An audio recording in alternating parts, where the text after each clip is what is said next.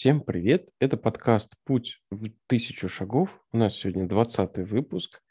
А, сегодня в студии здесь я, Сергей, также с нами Андрей. Привет. И Алексей. Всем привет. У нас была пауза, у нас был больничный. По нашим голосам еще можно, наверное, судить, что мы не вполне здоровы, но, надеюсь, мы будем не слишком неприятно дребезжать. Вот Андрей у нас сегодня самый здоровый и будет рассказывать, я думаю, больше всех. В прошлом подкасте... Возможно. Возможно. В прошлом подкасте мы закончили говорить про класс Based вьюхи, и теперь переходим к шаблонам. А, мы долго к этому шли. Это очень такая важная компонента. Вскользь мы про нее говорили, что шаблоны нам нужны для того, чтобы э, генерировать сюрприз, сюрприз, какой-то шаблонизированный текст. На практике, в первую очередь, это у нас, конечно, HTML, но вообще не обязательно. Это может быть и JSON, и CSV, и все, что а, все, что угодно на самом деле. Или этого может не быть вовсе. Например, если мы работаем в режиме REST API, и никакого интерфейса сами не генерируем, все делается там через какой-нибудь Vue.js, то, в принципе, нам шаблонизатор и не потребуется.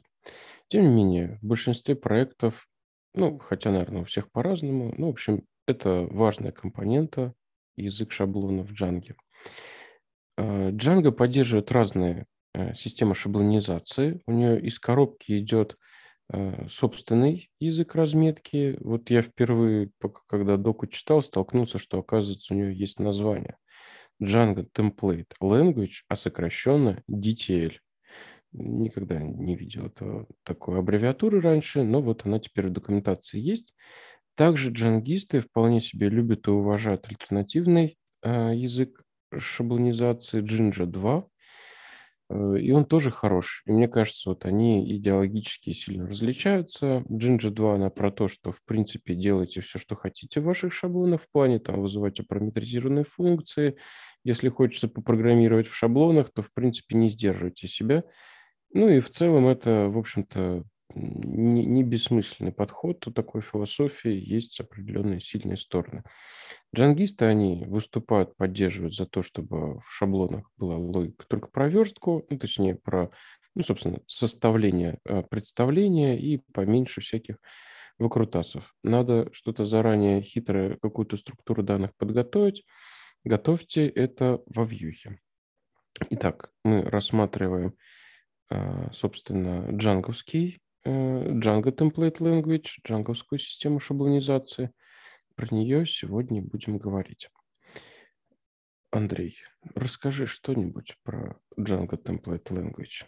Так, ну что, я хотел на самом деле немножко добавить, что ключевое различие обычно разработчики выделяют между Django шаблонами и Jinja шаблонами, это то, что Jinja шаблоны на порядок быстрее работают, на порядок быстрее отрисовывают, чем Django шаблоны. Ну, по крайней мере, так было раньше, а сейчас, ну, я не замерял.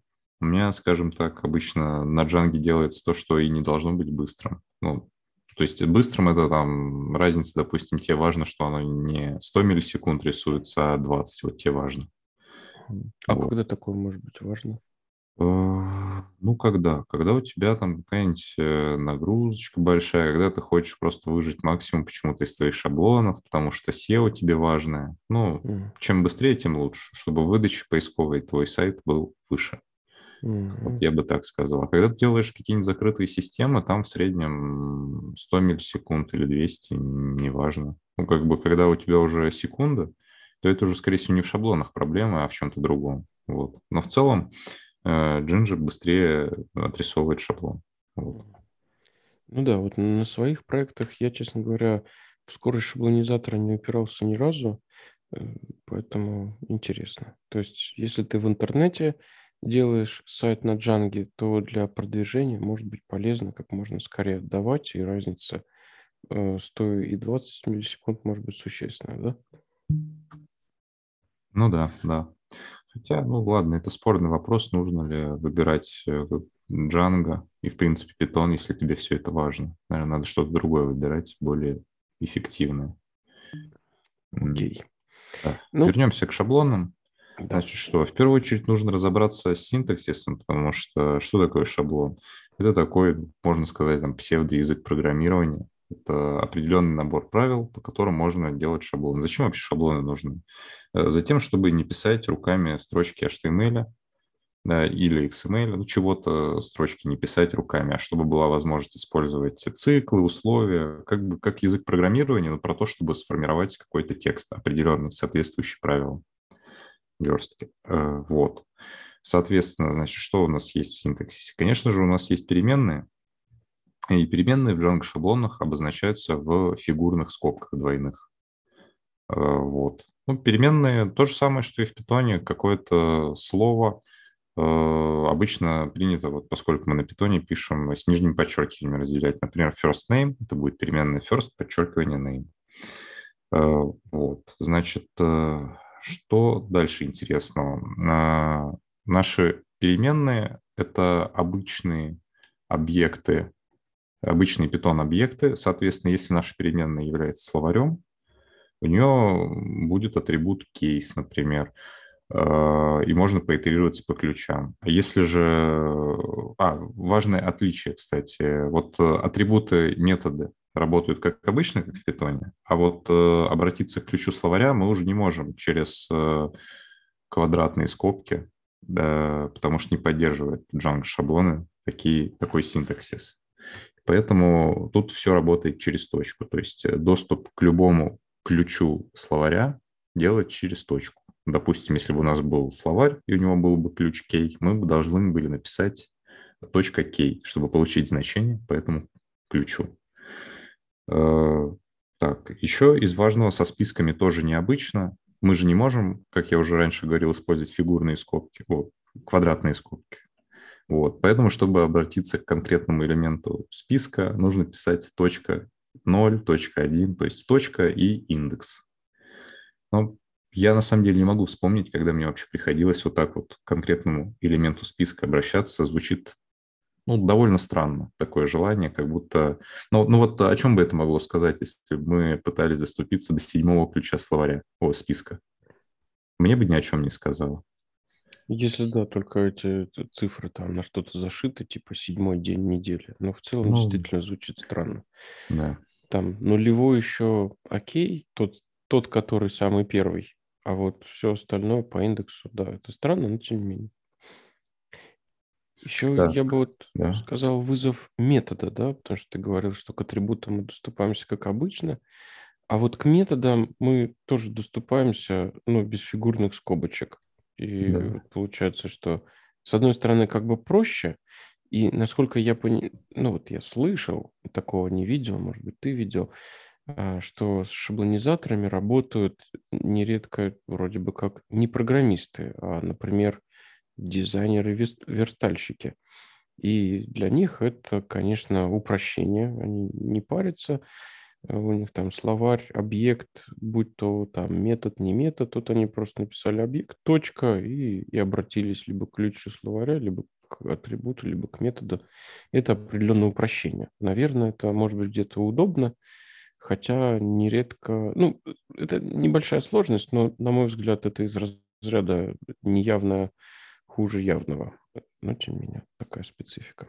Да, Андрей, продолжай. Да, никогда, кстати, не сталкивался с тем, чтобы верстальщики шаблоны использовали. Обычно это было так, что верстальщик сделал тебе красивую страницу, а дальше ты уже сам.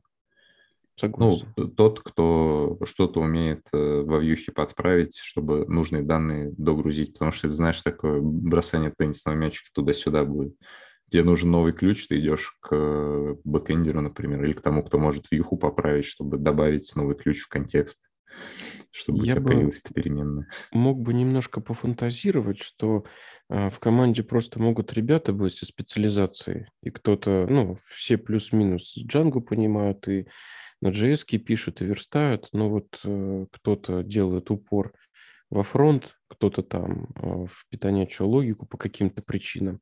И вот, может быть, ну, все равно тоже это какой-то за уши притянут. Нет. Ну, да.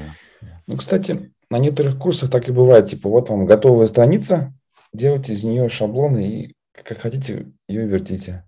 Вот, она там со списками, и ты вот сидишь, выбираешь, что заменить на какие-то перемены, где вот тут убрать, какие Ну, в общем, в основном так делают, как Андрей То сказал. тебе дали уже HTML, да, а ты... Да, кра- красивый там уже с примерами текста, и ты уже сам по примерам просто компонуешь себе шаблончик. В моем ну, опыте, как правило, дизайнеры дают что-то типа фигмы, и ты всю верстку э, сам делаешь.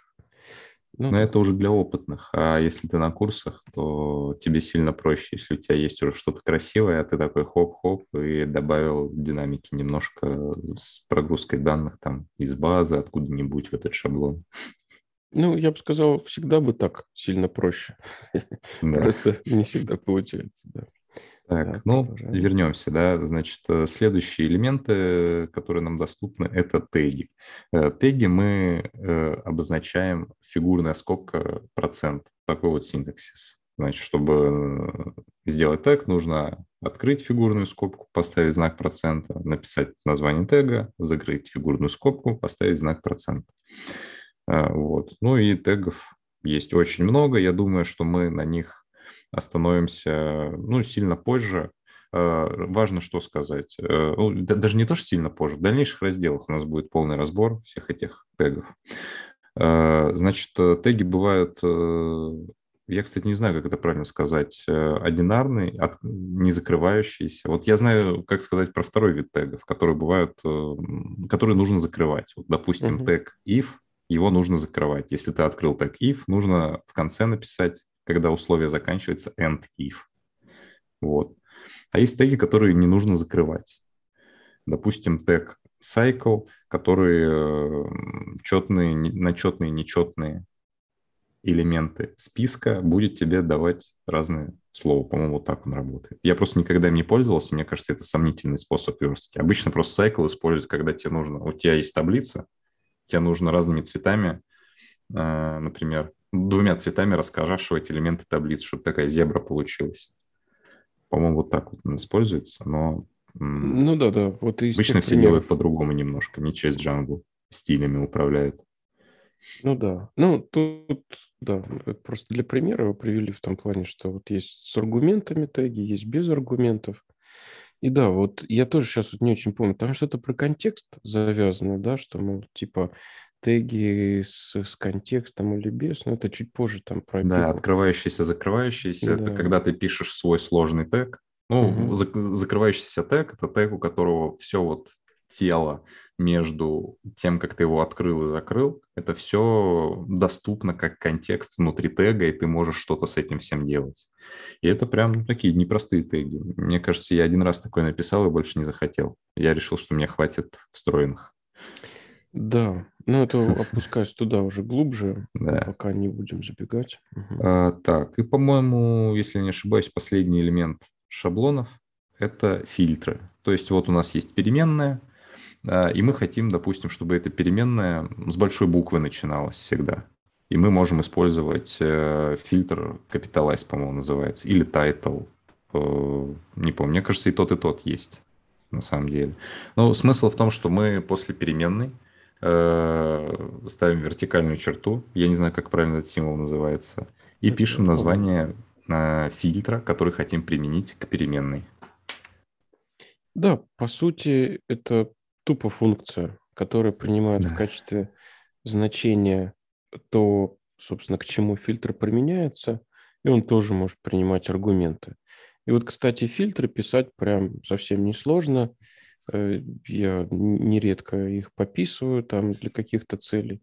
То есть это просто функции, которые ты заранее заготовил и подгрузил в шаблон, либо они уже шли из коробки, получают входное значение и как-то его преобразуют. Так что удобная, простая штука. Фильтры умеют э, принимать параметры. То есть если мы хотим в фильтр передать какой-то параметр, то мы пишем э, вот это. Я, кстати, вспомнил, как символ называется, вот этот прямой слэш. Э, он называется pipe.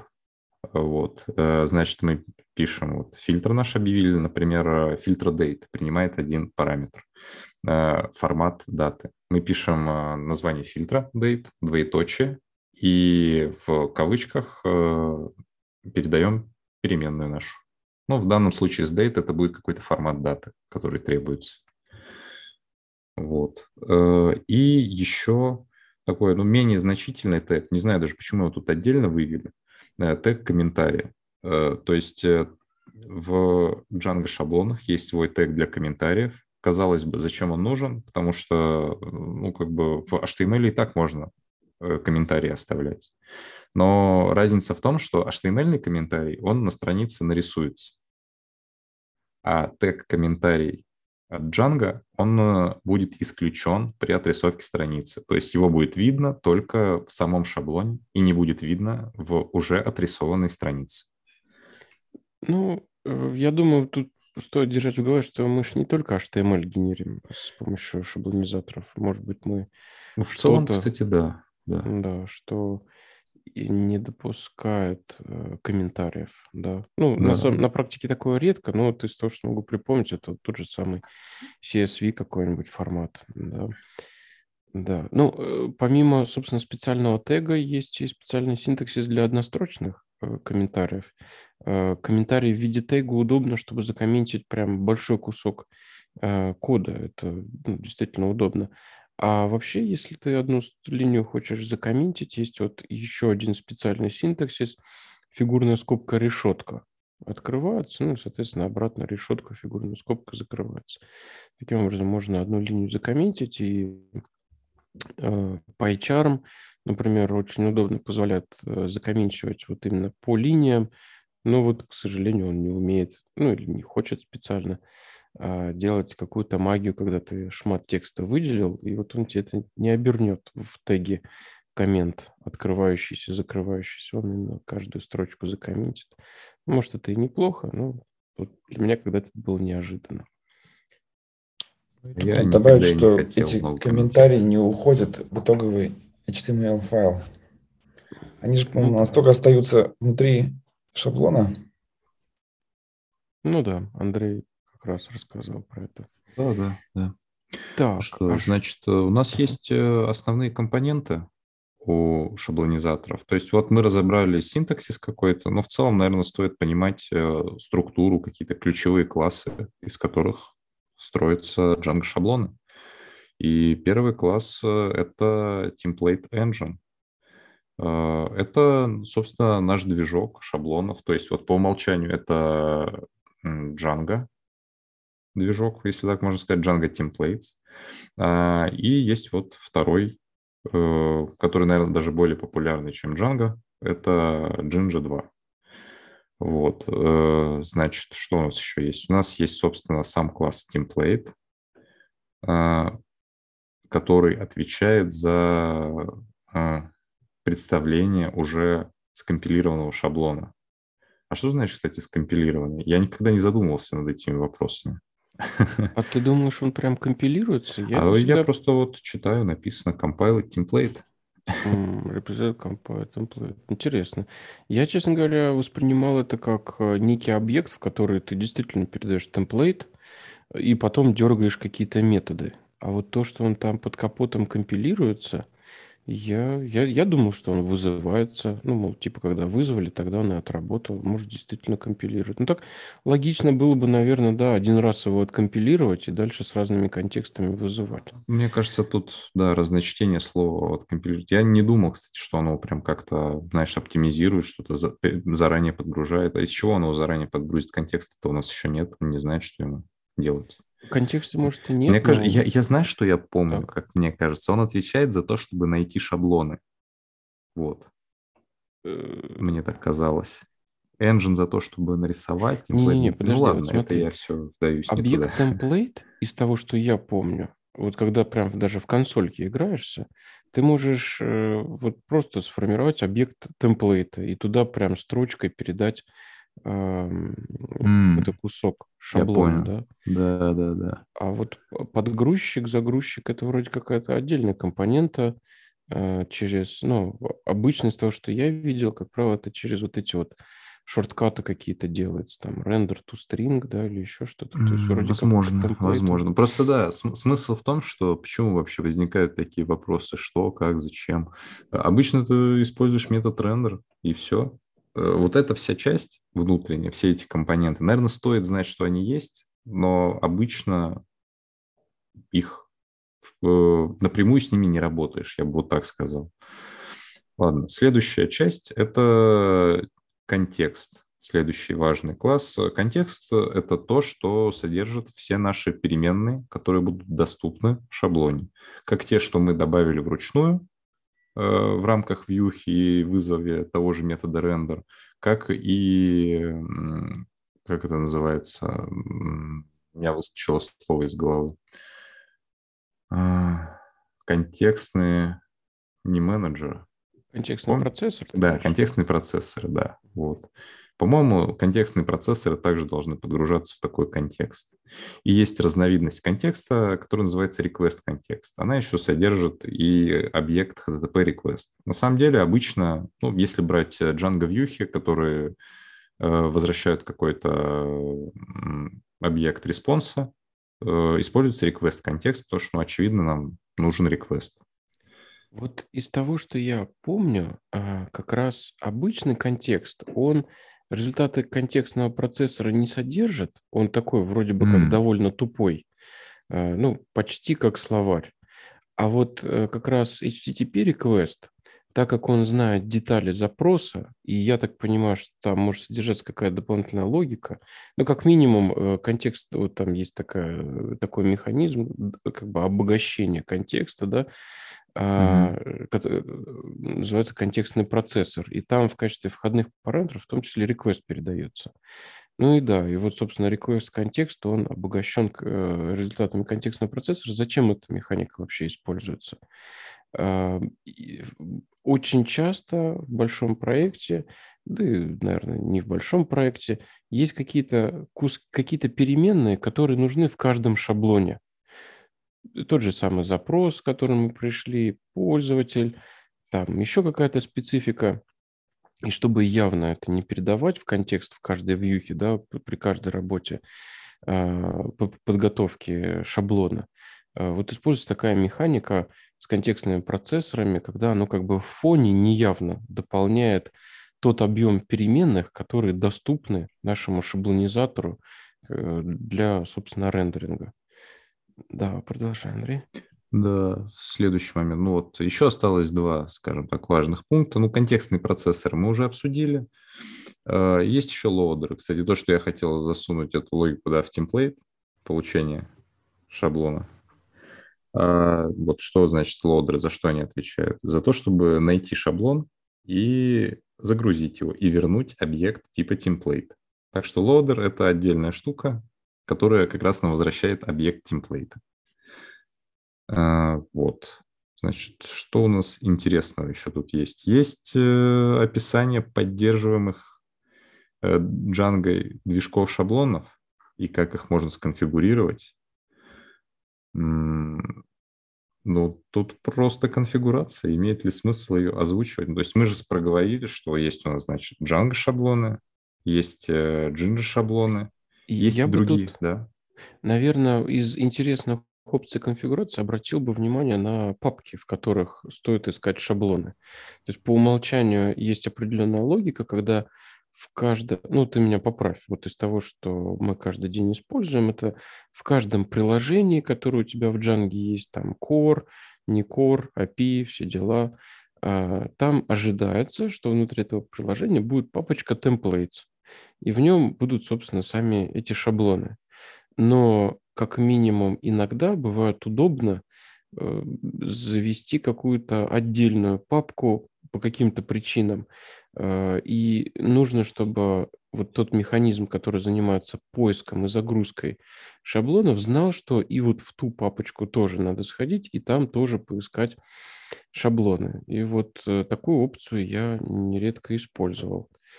А ты, Андрей, здесь что-то доконфигурировал? Когда так не использовал, кстати. Но, хотя нет, наверное, один раз я использовал, как раз когда у нас была история, что у нас э, были хорошие фронтенд-разработчики, которые, ну, хотели как-то отдельно в Django не влезать, чтобы вот им примерно рассказали, какой есть контекст, они там занимались своими делами на удобной им части проекта. И тогда, да, использовал DIRS. Использовал ли я какие-то особенные настройки? Да в шаблонах на самом деле нет. То есть они просто есть, просто работают. Я э, использую метод рендер, и у меня все работает. и использую AppDirs и вот стандартную такую структуру Django, как ты описал. То есть в каждом приложении у меня есть папочка templates. Вот. А не знаешь, вот зачем нужны две разные вот эти DIRS и AppDirs? Uh, да, чтобы не перечислять, наверное, в DIRS uh, э, все подряд. И, наверное, мне кажется, вообще AppDirs изначально не было и DIRS. Просто, знаешь, как mm-hmm. другого способа не давалось, но потом mm-hmm. приходили разработчики, которые привыкли работать в других фреймворках и очень хотели иметь возможность управлять этим поведением и вообще отключать AppDirs, потому что им это неинтересно. Они вот mm. делают папочку templates у себя в корне Одну проекта. Правильно. Да, и там у них все шаблоны, так удобно. Я могу такое допустить, когда не хочется, знаешь, плодить 25 э, приложений, в рамках одного, ну, Django приложений, в рамках одного проекта, а что-то более лаконично делаешь. Или просто живешь в одном приложении, потому что хочешь, потому что тебе так удобно. Ты сделаешь там из Models пакет и там разбиваешь по папкам. Ну, потому что тебе хочется. Я на самом деле не вижу в этом ничего плохого. Да, я, честно говоря, по привычке вот с подачи Джанги всегда темплейты складываю в каждое приложение, но я всегда на это смотрел и думал, а почему бы это не, не, не держать в отдельной папке с Потому что, да, чтобы что это делается отдельно, чтобы у тебя был какой-то супер-пупер монолит, который очень хорошо разбит на части. Единственное, знаешь, какое вот объективное э, оправдание, я бы сказал, ты когда делаешь какую-нибудь библиотечную Django приложеньку, естественно, ты темплейты кладешь вот в рамках... Как, как принято. Да. Но, ну да. Но, тем не менее, я вот все-таки темплейты располагаю не в одной папке на весь проект, а в каждом приложении. Я бы еще вот обратил внимание, что с этими всеми составляющими я бы рекомендовал вообще бы в консольке, вот мы когда у ребят проводим там аттестацию, обучение, э, уметь в консольке создавать этот темплейт вот буквально э, из этих классов, э, контекст в него передавать, рендер вызывать руками. Мне кажется, это вот, ну, несколько расширяет сознание понимания, хотя с практической точки зрения э, даже вот предприняв усилий, не могу бы вспомнить, где это действительно было бы нужно, потому что в большинстве случаев ты либо используешь э, template view какой-нибудь или наследник, Э, в класс-бейзе это иерархии, где магия происходит джанговская. Либо вот если тебе это вручную нужно вызвать, а такое бывает, нужно иногда, если ты, ну вот, например, у нас э, типичная история, мы документы генерируем с помощью вордовских шаблонов. Есть библиотека в питоне э, классная, не помню, как называется, которая позволяет на входе взять вордовский документ, Э, который размечен э, в стиле шаблона Jinja 2, э, и натравить его на шаблонизатор. И вот есть такие функции render to string, где ты указываешь шаблон чего-то странного, варда или там, я не знаю, какой-нибудь XML или еще чего-нибудь, и вот тут же получаешь результат работы этого шаблонизатора. Даже там не приходится опускаться на уровень объектов.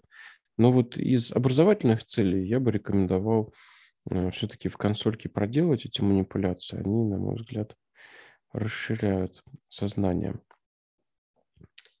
Так, ну и что? У нас, у нас тут есть некоторое количество из примеров лодера, например, основные функции, которые там есть некоторое количество функций темплейта. Ну, вот, например, что у нас у лоудера есть? Есть э, два ключевых метода. Первый из них – getTemplate, который по названию шаблона ищет его в DIRS или в AppDIRS, судя по всему. Ну да, он проходит по всем папкам, я так понимаю, да, которые были объявлены в конфигурации. Да. Ну, вот, э, тут в примерах видно, что DIRS, ну, на самом деле, я так понимаю, что вот DIRS – это дополнительные папки, да, а под капотом да, да, он да. еще помнит, что есть по application, и выищ, выискивает его. Ну, по-моему, с этим О, все понятно. Есть, да, select template который mm-hmm. очень странный, никогда бы не хотел такого встречать, который э, перебирает шаблоны и выбирает первый подошедший. Ну, то есть, а, а когда это нужно? Наверное, mm-hmm. когда ты делаешь э, свою CMS-ку, что ли, когда да. ты не знаешь, что у тебя есть. Как оно там пошло, да? да? Ну да, это какая-то динамика, и вот так на вскидку не могу припомнить примеры, где бы это было полезно. А вот из полезных функций, тут я проговорил render to string, да, ее э, облегченная версия, да, render. А, так, Render to string, она у нас работает без реквеста, просто то, что Может без реквеста, а может, может и с реквестом, да. Ага. А, а вот render, шорткат к render э, to string, она принимает HTTP response. А, возвращать должна. Она вызывает render а, to string, точно, и потом точно. оборачивает его в HTTP response. Разница как раз в том, что когда ты хочешь HTML, ты берешь render. А когда ты хочешь, ну, например, PDF, э, ну, что-то другое, да, не совсем HTML, хочешь свои какие-нибудь content type'ы, что-то указать, свой объект, HTTP response'ы собрать или что-то другое, тогда ты вызываешь render to string. Ну да, да. То есть обычно при работе с Django мы что хотим? На выходе нашей вьюхи получить HTTP response, который у нас отрисуется. Ну, как правило, с HTML, хотя не обязательно, да? А вот если мы хотим взять вручную управление, либо по конструированию HTTP response'а, как ты сказал, либо нам вовсе и не нужен да, сейчас HTTP response, а мы делали это для совсем других целей, например, что-нибудь отрендерить и, ну, например, там в папку или в базу сложить, я не знаю, там PDF, ну, короче, результат рендеринга. Да, ну, тут, тут бывает удобно. Тем не менее, да, render, такой shortcut, чтобы сразу сгенерить request. Так, ну, по-моему, вот в этом разме- разделе это все интересно, да? Тут остальные опции, эм, на мой взгляд. Да, тут уже конкретика, чуть-чуть хитрости про Jinju 2. Кстати, вот я говорил, что она встроена, но это не так. Ее нужно устанавливать. Да-да-да, доставлять надо. Да, да, да. Ну, просто джангисты ее вот так из коробки прям поддерживают, любят, и поставил, и везде она там идет. А вот смотри, дальше по разделам документации. Я вот это увидел сейчас в первый раз. Раньше такого я не припомню. Разделение на разделы для дизайнеров и для программистов. И вот в разделе для дизайнеров там э, предполагается как раз вот то, как этим надо пользоваться. А в разделе для программистов документации, собственно, более низкоуровневая опиха. Но я на самом деле все-таки, хоть мы и не дизайнеры, предложу заглянуть. Ну, как сказать, если ты делаешь шаблоны, ну, что-то на шаблонах делаешь странички, в какой-то мере ты все равно дизайнер. Мне кажется, как минимум ты в какой-то мере верстальщик. А ну а вот да, верстальщик дизайнер это мере, такое... да. Дизайнер это громко связано, сказано. Это не для дизайнеров раздел, а для верстальщиков. Ну, может, это не, решили не обижать верстальщиков, назвали их ага. гордым словом дизайнер. Нет ничего. Алло, алло, Андрюха, ты пропал? Да, нет ничего обидного. Э, если Мне кажется, Нет, если бэк. ты верстальщик, это не просто. Я, например, очень плохо верстаю, очень не люблю. Очень много времени у меня это занимает. Ну, кстати, согласен, чтобы сверстать действительно корректный код, который будет хорошо работать во всех браузерах, это особый набор практик. И, ну, это прям да. В, в этом отношении, если этим не интересно упарываться, а хочется все-таки программировать, для меня когда-то отдохновением стали как раз э, всякие CSS-фреймворки, ну или просто фреймворки для вот представлений. Ну, вот основному это Bootstrap, и они как раз во многом защищают тебя от э, этих нюансов э, в верстке. Вот. Так что совместив условно Bootstrap с шаблонизатором, можно даже с не очень глубокими знаниями HTML давать более-менее стабильный и адекватный результат. Итак, здесь у нас в разделе э, снова нам как бы подсказывают, рассказывают, собственно, какими концепциями мы работаем. Ну вот тут впервые встречается упоминание про тег extends, который, кстати, ну, extends и блок, да, вот это вот существенная часть, на самом деле, логики работы наших шаблонов.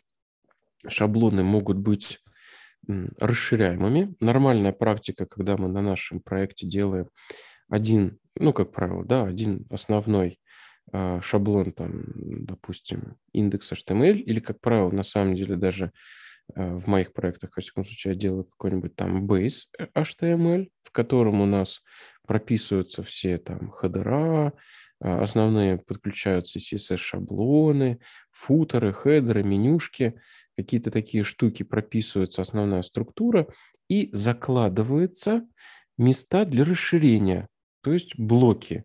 Эти блоки могут иметь какое-то значение по умолчанию, то есть если вот мы его не переопределяем, то обычно мы здесь отрисовываем, например, заголовок, да, title, то есть вот там H1 на твоей страничке по умолчанию будет совпадать э, с тем же, ну, выводить ту переменную условно title, который ты передал в контекст, которую ты выводишь и э, там в meta, да, в header'е, в title'е. Но при этом иногда тебе может захотеться переопределить твой header, иногда тебе хочется, чтобы он не совпадал. Иногда ты просто закладываешь, что вот этот вот блок, он по умолчанию пустой, как вот для base HTML. Э, обычно у меня характерно, что блок контент, он остается пустым, и вот в тех страничках, где мы используем этот базовый шаблон, например, индекс HTML или еще какие-то да, странички, вот там мы уже и говорим, что, во-первых, в первой строке мы пишем тег extend и указываем путь к шаблону, который мы расширяем. То есть шаблон, путь к шаблону, который мы используем в качестве базового. И в этом шаблоне нам остается уже переопределить, э, дополнить именно те блоки, которые мы хотели бы уточнить на этой странице по отношению к базовому шаблону. Это, ну, мне кажется, очень мощная практика. Собственно, так оно обычно и работает. А, в больших сайтах мы не переписываем каждый раз страничку целиком, а дополняем и уточняем. И это существенно облегчает нам жизнь. Так, ну здесь Дока повторяет про переменные фильтры.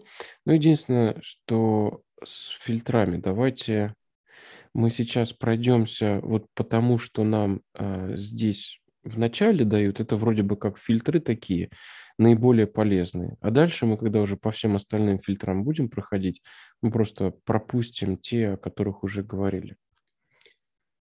Первый фильтр я бы вот здесь выделил, э, ну, хотя здесь, конечно, упоминается, ну, давайте вот по мере того, как здесь текст у нас встречается. Первый фильтр – это lower. Э, это приведение к нижнему регистру какого-то текста. Ну, также нам тут проговаривают, что фильтры можно объединять в цепочке. То есть была у нас там, например, оригинальная переменная текст. Дальше применяется фильтр escape, чтобы обезопасить от каких-то э, служебных да, символов. И дальше применяем после этого фильтр line breaks, чтобы э, каждый перевод строки, э, ну, то есть вот у нас начало, как это slash n, как у нас э, правильно называется? Ну, так и называется. Да, новая строка. символ переноса. Вот символ переноса, а slash r, да, это перевод каретки. Ну, это как бы в виндах любят, в Linux обходится а, только slash n. И чтобы вот этот slash n преобразовывался в HTML тег br, да, break. А, также вот тут упоминается сразу полезный такой фильтр – Truncate или Truncate Worlds, да, или точнее у нас там есть Truncate Chars, по-моему, да, и Truncate Words.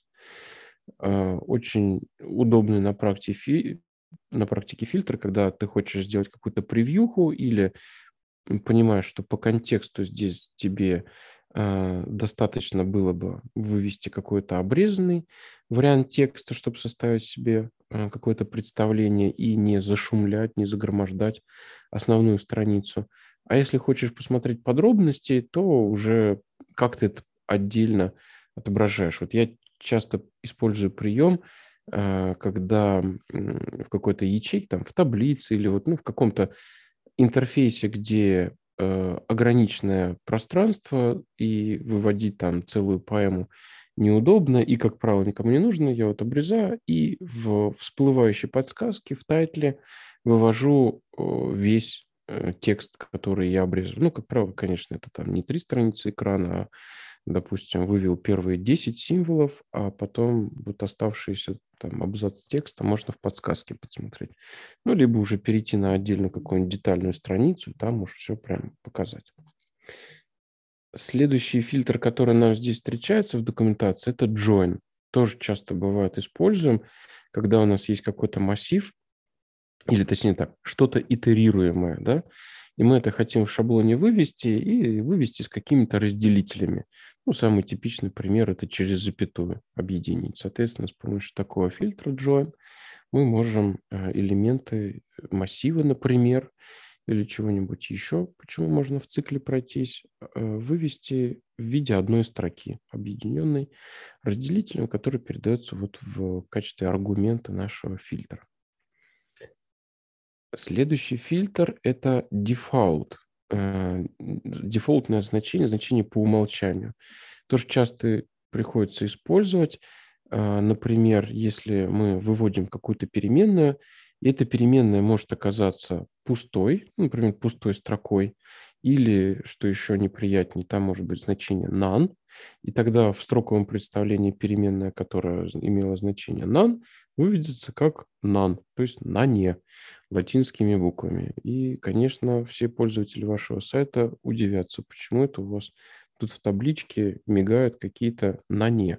Тем более, если вообще, ну, сайт, например, русскоязычный, и это, конечно, будет удивительно. Либо даже если это просто пустая строка, нам по почему-то не хочется, чтобы здесь был, было пусто. Если пусто, то мы хотим вывести там, ну, например, что-то там. Нет, или там тирешечки какие-то, прочерки. Один из очень э, типичных случаев, когда у нас в этой переменной содержится ссылка на что-то. И если она у нас пустая строка, то э, ссылка у нас будет, ну, собственно, недоступна, не видна, и перейти на детальную информацию или, ну, куда уж там должна была ввести эта ссылка, не получится. Хотя по э, задаче иногда бывает нужно открывать даже вот те ссылки, которые представлены каким-то пустым значением. Ну, например, нормально, да, что у нас тут еще значение не проставлено. Мы по, ссылке перешли и уже, собственно, там задали это значение. Так что фильтр default прям мега полезный. Следующий фильтр не такой, на мой взгляд, мега полезный. Это length, длина. Э, где мы можем, собственно, ну, вызвать функцию len в питоне, да, она бы так называлась, э, которая выведет у нас размер, э, собственно, того, что вот len может посчитать. Если это массив, то количество элементов, если строка, то количество символов в строке. Тут вроде бы все тоже достаточно банально. File size формат. В первый раз встречаю такой фильтр. Э, поэтому, наверное, он мега полезный. Но вообще, действительно, он э, в человеческий вид, вот human readable file size возвращает. То есть, если у нас там куча-куча цифр, он поймет, что если это у нас там тысячи, то надо приписать КБ, и вместо э, кучи вот этих вот символов выписать, ну, например, 13 килобайт или 14.1 мегабайт или 102 байта, как в документации прописано. Прикольно. Мне кажется, а, мне кажется в целом э, раздел Humanize очень важный. Чуть ли не самый важный в шаблонах, потому что обычно знаешь, что ты его такой пропускаешь, думаешь, да что я там не знаю, и изобретаешь свои замечательные решения, которые в очень редких случаях работают только которые ты сразу предусмотрел, там, число написать красиво, и вот этот, в том числе, файл size формат, э, который ты сам напишешь классную функцию, которая плохо будет считать мегабайт, или не будет уметь их превратить в гигабайт, у тебя будет там, ну, тысяча мегабайт, там, такие всякие вещи. Миллионы миллионов мегабайт. Да, да, да. Вообще, на самом деле, по части Humanize, э, всякого человека читабельного представления, это вот ты очень тонко подметил, предусмотреть все вот эти вот корнер-кейсы, всякие пограничные ситуации бывает очень сложно. И не надо себя останавливать на том, что идет из коробки с джангой. Я не раз сталкивался, вот Леша, может, сейчас дополнит, что нередко можно доставить какие-нибудь библиотеки дополнительно, которые тоже тебе помогут э, чего-нибудь человека читабельного организовать. Вот из... С номером телефона, например, бывает, чтобы в джанге же русского языка вот там... То есть отображение номера телефона по-русски, как у нас а, принято, а, там, по-моему, а не было. в виду? А что у нас принято такого специфичного? Ну, восьмерка, потом вот в скобочках. Вот у э, американцев это... как-то бывает там через плюс семь, там Так. Ну, ну вот э это ты вспоминаешь библу Pretty Phone. А, я бы... Ну да, ну да, тоже, кстати, хороший пример. А вот мне, знаешь, вот, что более заморочечно и мозгосносяще, а, это преобразование цифр в человеческое название. Например, там в бухгалтерии надо, чтобы тебе сумму вывели и цифры, и еще в скобочках русскими буквами. Точно, точно. Прописать. Хороший пример. Угу. И еще какие-то такие моменты встречаются. В общем, по части вот этого преобразования, чтобы человекам, кускам мяса было удобно на это смотреть, э, вот я вот с Андреем соглашусь, старайтесь избегать велосипедостроительства, потому что, как правило, плохо получается. Да и главное уже сделал кто-то хорошо. Да, обычно это уже тысячу раз решенная задача красиво написать. Единственное, чего я библиотек, знаешь, не нашел, когда тебе окончание нужно добавить во множественном числе к слову. Это у меня да? все на своих велосипедах. А я думал, ты сейчас скажешь про склонение. Ну я да, вот... и множественное число, и склонение, и все это...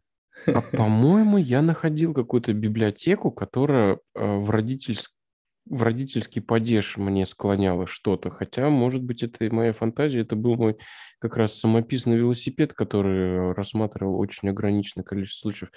Но вот что-то про родительный падеж я прям припоминаю. Только не помню, была ли это библиотека. Окей. Итак, что же дальше нашим дизайнерам рассказывают про шаблон? Ну, снова про теги. Про теги мы немножко поговорили, что у нас здесь интересно. Рассматриваются конкретные теги. Собственно, есть конкретно полезный тег под названием for. Он позволяет нам организовывать циклы типа for внутри нашего шаблона.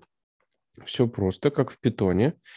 А, единственное, со спецификой на шаблон у нас тут, получается, есть открывающийся, цег, э, открывающийся тег, в котором, собственно, идет объявление нашего цикла for, дальше имя переменной, дальше in, дальше имя переменной, по которой мы итерируемся. И это все у нас заключено в обозначение тега, то есть а, фигурная скобка процент, for, все дела, и в конце ты снова пишешь фигур, э, процент, фигурная скобка.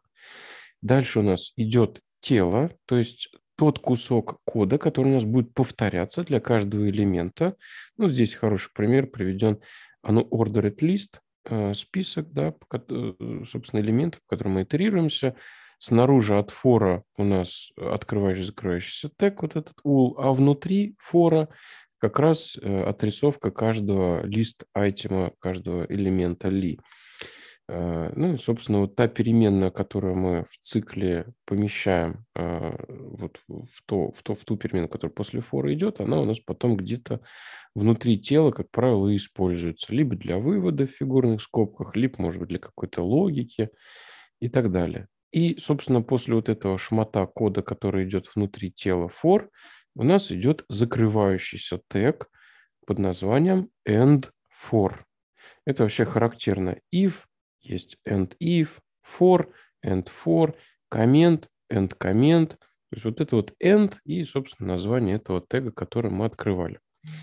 Так что с форами вроде бы все достаточно просто, не считая того, что там внутри этого тела фора появляется еще одна волшебная переменная – под названием for loop. Вот здесь в доке об этом прямо сейчас не рассказано, наверное, где-то позже про это будут рассказывать. Ну, коль вспомнили, давайте проговорим, что в этой переменной for loop есть дополнительные интересные атрибуты про, собственно, э, состояние нашего э, итерации в цикле. Там у нас пишется, во-первых, счетчик, мол, какой-то элемент по счету, опять же, очень удобно, если нам что-то понумеровать надо. А причем у нас есть счетчик с единички и есть счетчик с нуля. То есть там есть две переменные. forloop.count э, или counter, по-моему, да, и forloop.counter 0. Соответственно, счетчик с нуля. Также там есть э, переменные, ну, во всяком случае, внутри шаблонизатора, я уж не знаю, может, это и методы какие-то, но внутри шаблона их не отличить. Э, короче, можно обратиться for loop.last, .first, там у нас содержится булевое значение, которое говорит, является ли этот элемент первым в цикле, последним в цикле. Казалось бы, какое безумие, кому это может потребоваться. А на практике, на самом деле, достаточно нередко я использую прием, когда А, вот у нас есть замечательный фильтр join, который итерируется по чему-то, что вот, вот сразу можно в строковое представление приводить и конкетинировать. Но зачастую мы на самом деле итерируемся по какому-то сложному объекту. И то, что мы хотим вывести, например, через запятую, доступно через какой-нибудь атрибут. Ну, вот, например, здесь вот э, есть атлет-лист, видимо, список спортсменов. Каждого атлета мы помещаем в переменную атлет, и у этого атлета, это, видимо, объект, у него есть атрибут name. Если мы хотим их перечислить через запятую, то как раз мы запятую будем ставить внутри каждого, каждой итерации при условии, что это не является последний элемент for loop.last, да, if for, if not for loop.last. То есть, ну, понятно, что для последнего запятушку рисовать некрасиво. Следующим тег, ну, мне кажется, про форму все поговорили. Да, ты очень исчерпывающе так? сказал, нечего добавить. Я тоже думал, скажу про форлуп, что-нибудь такое, но ты ну сам. А я, видишь, это поболел и прям как с цепи сорвался. Поговор... Хочу поговорить, всю правду донести до людей. Следующий классный тег, который тоже, конечно, очень-очень часто используется, это if, ну, соответственно, и else if, точнее, if и else. Короче, наша условная логика. Все то же самое, э, как с фором. Из специфики у нашего тега есть, собственно, закрывающий тег. То есть мы пишем if, дальше что-то, что в булевом контексте интерпретируется, потом идет тело, и если никаких else, else, if у нас нет, мы должны в конце написать and if. Открыли блок, закрыли блок. Ну, точнее, тег. Открыли тег, закрыли тег. Если же у нас есть логика elif, а, else, то вот мы каждый раз пишем вот этот вот фигурные скобки else if, и пошел шмат кода, который относится к альтернативной ветке развития событий. Ну и как бы если уж, если ничего из этого не подошло, есть else, у нас там тоже какой-то шмат кода. Тут, по-моему, все достаточно тривиально. Ну, из интересных специфик тут нам в доке отмечают, что а, в if мы можем, собственно, то, что интерпретируем в булевом контексте, да, это может быть не только переменная, а, также там прям можно использовать логические значения, например, э, я не знаю, там что-нибудь, да, и также это можно все сочетать с фильтрами. Например, здесь используется такое условие. If Атлет лист, дальше идет вот этот знак pipe, который говорит, что сейчас фильтр применяем. Используется фильтр length, дальше пробел, знак больше, пробел и значение больше единиц. То есть if атлет лист length больше единицы, то вот так вот. Правда, конечно, ну да, что-то меня немножко JavaScript переклинило. Думаю, а почему они сразу атрибут length не вызвали? А это же у нас, да, это у нас питончик. Профдеформация. Ну да, наверное. Токсик, токсикологическое отравление какое-нибудь JavaScript. Так, ну, по-моему, с if'ом тоже все тут достаточно да, просто. Да, угу. Опять нашим дизайнерам рассказывают про комментарии, про наследование. Там еще почему-то два слова всего лишь маленьких про блок extend. Я на самом деле не знаю, тут где-нибудь подробно это будет рассказываться, а будет ниже как раз, да. Угу. Просто я хотел обратить внимание, потому что мне кажется, это самое важное в шаблонах. То, что можно да? Да, наследоваться через экстенты блоки. Ты, конечно, про это говорил, но это очень важно.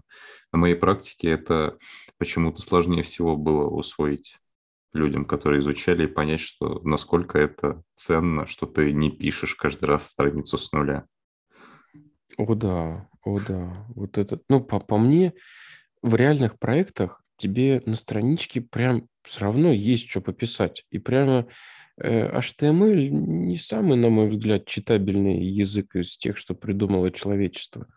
И, ну, я не могу сказать, что это прям в write-only, конечно, но прям шума с этими галочками, скобочками, треугольничками очень много. Поэтому э, в реальной странице тебе и так приходится что-то верстать, да, которое к сути относится, собственно, контент, э, тот специфичный контент странички, ради которого ты, как правило, делаешь эту вьюху.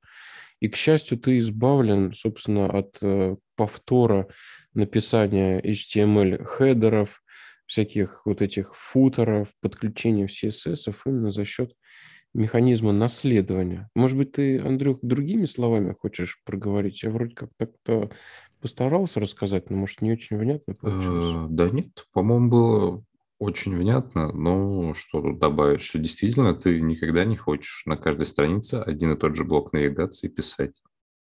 Никогда. Чем меньше кода, тем лучше он работает. Потому что, ну, как говорится, хорошо работает ненаписанный код. И я бы даже сказал, что зачастую эти блоки кода сами по себе довольно хитрые. И, как правило, вот та же самая навигация, это, это вот только вот в документациях у тебя такие примерчики шаблонов, прям понятно. Все Читаешь и запомнить даже можно. Да, и, и, и, хотя бы понять. так вот сходу глядишь, вот структура, вот у тебя title, вот контент. А на самом деле там все так нормально, наворочено обычно. И вот, кстати, а, помимо механизмов наследования, у нас есть еще э, при работе с шаблонами механизм включения, инклюда каких-то кусков. Вот тут я пока не очень... Как раз футеры обычно инклюдом вставляют. Не обязательно. Вот та mm. же самая навигация.